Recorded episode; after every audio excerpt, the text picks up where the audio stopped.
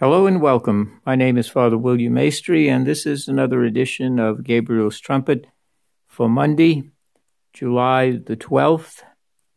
And our reading this morning comes from the book of Numbers.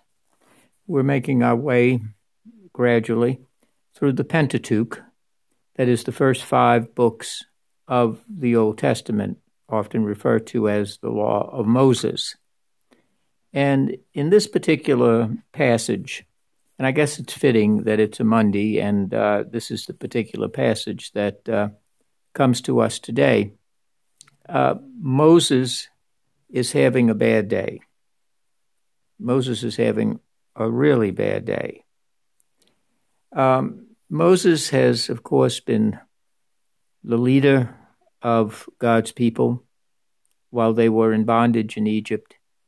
He led them through the Red Sea, the wanderings in the desert, um, has established them as God's people, received the Ten Commandments, as we've seen. All of those things have taken place. And uh, they're right on the edge of entering the promised land. They're not far away. But what happens? Uh, the book of Numbers tells us the Israelites lamented, a polite way of saying that they were complaining. They were getting restless, more than restless. They were agitated. In fact, it's reached such a level that the people are saying, you know, it would have been better had we stayed in Egypt, where at least we had fish to eat. And uh, it didn't cost us anything. Yes, we were in bondage. Yes, we had all kinds of uh, uh, of uh, abuses, but at least we had fish to eat. We had melons, we had onions, we had garlic, we had leeks, we had all kind of stuff. But now here we are, still wandering in this desert, and we're famished. We see nothing before us but this manna. They're complaining about the food common complaint even today, maybe more so today when we're kind of food obsessed. The restaurants and the ratings of restaurants and what we eat and so on. So human nature doesn't change very much. And so they're complaining because uh, this manna uh, has to be ground up and has to be cooked into uh, loaves. And uh, that's pretty much what they have to eat. And so they're saying, look, you know, Egypt isn't looking too bad right now. And Moses has kind of reached his tipping point. Well, let's face it, he's reached his breaking point with this. He can't take them anymore. And he's really upset with God. When Moses heard the people and all of them crying out from their tents, the Lord became very angry. And God's anger turned to uh, real sorrow. He was grieved. And um, Moses asked the Lord, Why do you test your servant so badly? In other words, why, why are you doing this to me, God? I've done everything you've asked me to do. And look what's happened to me. I've got to put up with these people, difficult people. We've all had difficult people to put up with. Poor Moses it's even worse. Um, he says, Why are you so displeased with me that you burden me with all this people? And uh, he goes a little further. He's, his anger and his uh, lament is, is getting worse. He says, Was it I who conceived all this people? Was it I who gave them birth that you should tell me to carry them at my bosom? Like a foster father carrying an infant, to the land you have promised under oath to their fathers.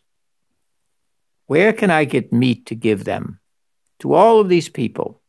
They're crying to me, Give us meat for our food. I cannot carry this people by myself. They are too heavy for me. If this is the way you will deal with me, then please do me the favor of killing me at once, so that I need no longer face this distress. you can see what a uh, a real a real point of um, almost despair that Moses has come to. And yet, we see a very human Moses, don't we? Some of us in our own situations of dealing with complaining people, difficult people, people in our own family, maybe people we have to work with, uh, a difficult neighbor. Um, we have to deal with difficult people and perhaps not on the magnitude of, of Moses, at least I hope not. Um, and Moses is is honest enough and trusting enough in God that he can tell God just how he feels at that particular moment. Lord, I've had it. Why, why don't you just get rid of me and end all of this? What's what's the point of this? And all of us can identify with that at some level. And um, but but he takes it to the Lord. Of course, he doesn't commit suicide. Of course, God doesn't kill him. Uh, there's much more to be done. But I think that it's important to to focus in on the idea that prayer is not just, "Oh God, thank you for this. Oh God, thank you for that." It's also being very honest because honesty bespeaks trust and faith. We rarely tell people the truth or are honest with people whom we are, afraid of retaliation, their disapproval. We don't want to anger them. They may not speak to us anymore.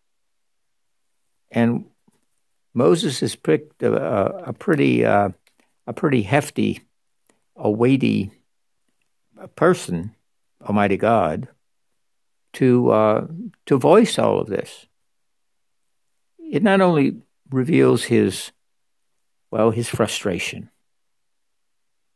but it also reveals his trust, his faith, and also his humanity.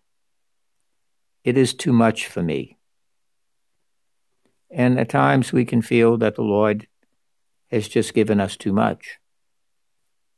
We look at those around us and we may wonder how how do they carry on? It seems it seems so difficult.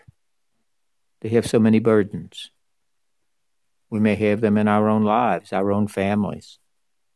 We may know people whom we associate with who have tremendous burdens to carry and yet scripture also tells us that the lord never gives us more than we are able to carry with God's grace.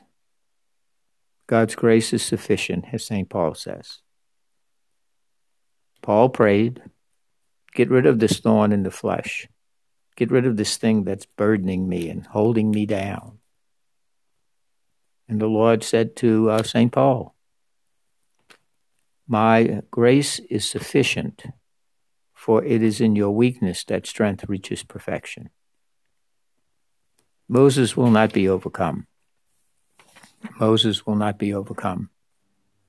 And um, we see, we'll see tomorrow as we continue the book of Numbers. We'll see how this turns out, what happens further. But we see, we see Moses this morning, a Moses we can identify with. Difficult people, complaining people, We've tried our best. We've done everything the Lord has asked and more. Um, and it's just not uh, a fairy tale. It's not just happily ever after, blue skies, green lights. But Moses is not afraid. He has that faith and trust.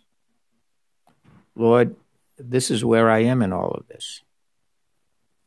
It is too heavy for me to carry. And we'll see. We'll see the Lord's response, what, what the Lord will do with this particular situation. God is not turned off by our anger or our frustration. God understands our human, all too human condition better than anyone ever could.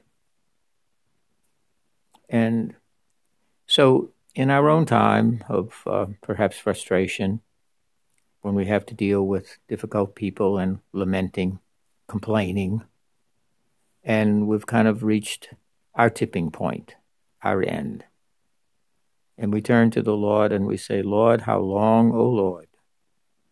How long are you going to keep this up? I've had it. Too much. Will the Lord turn from us and be angry? No. No. The Lord's grace is sufficient unto the day.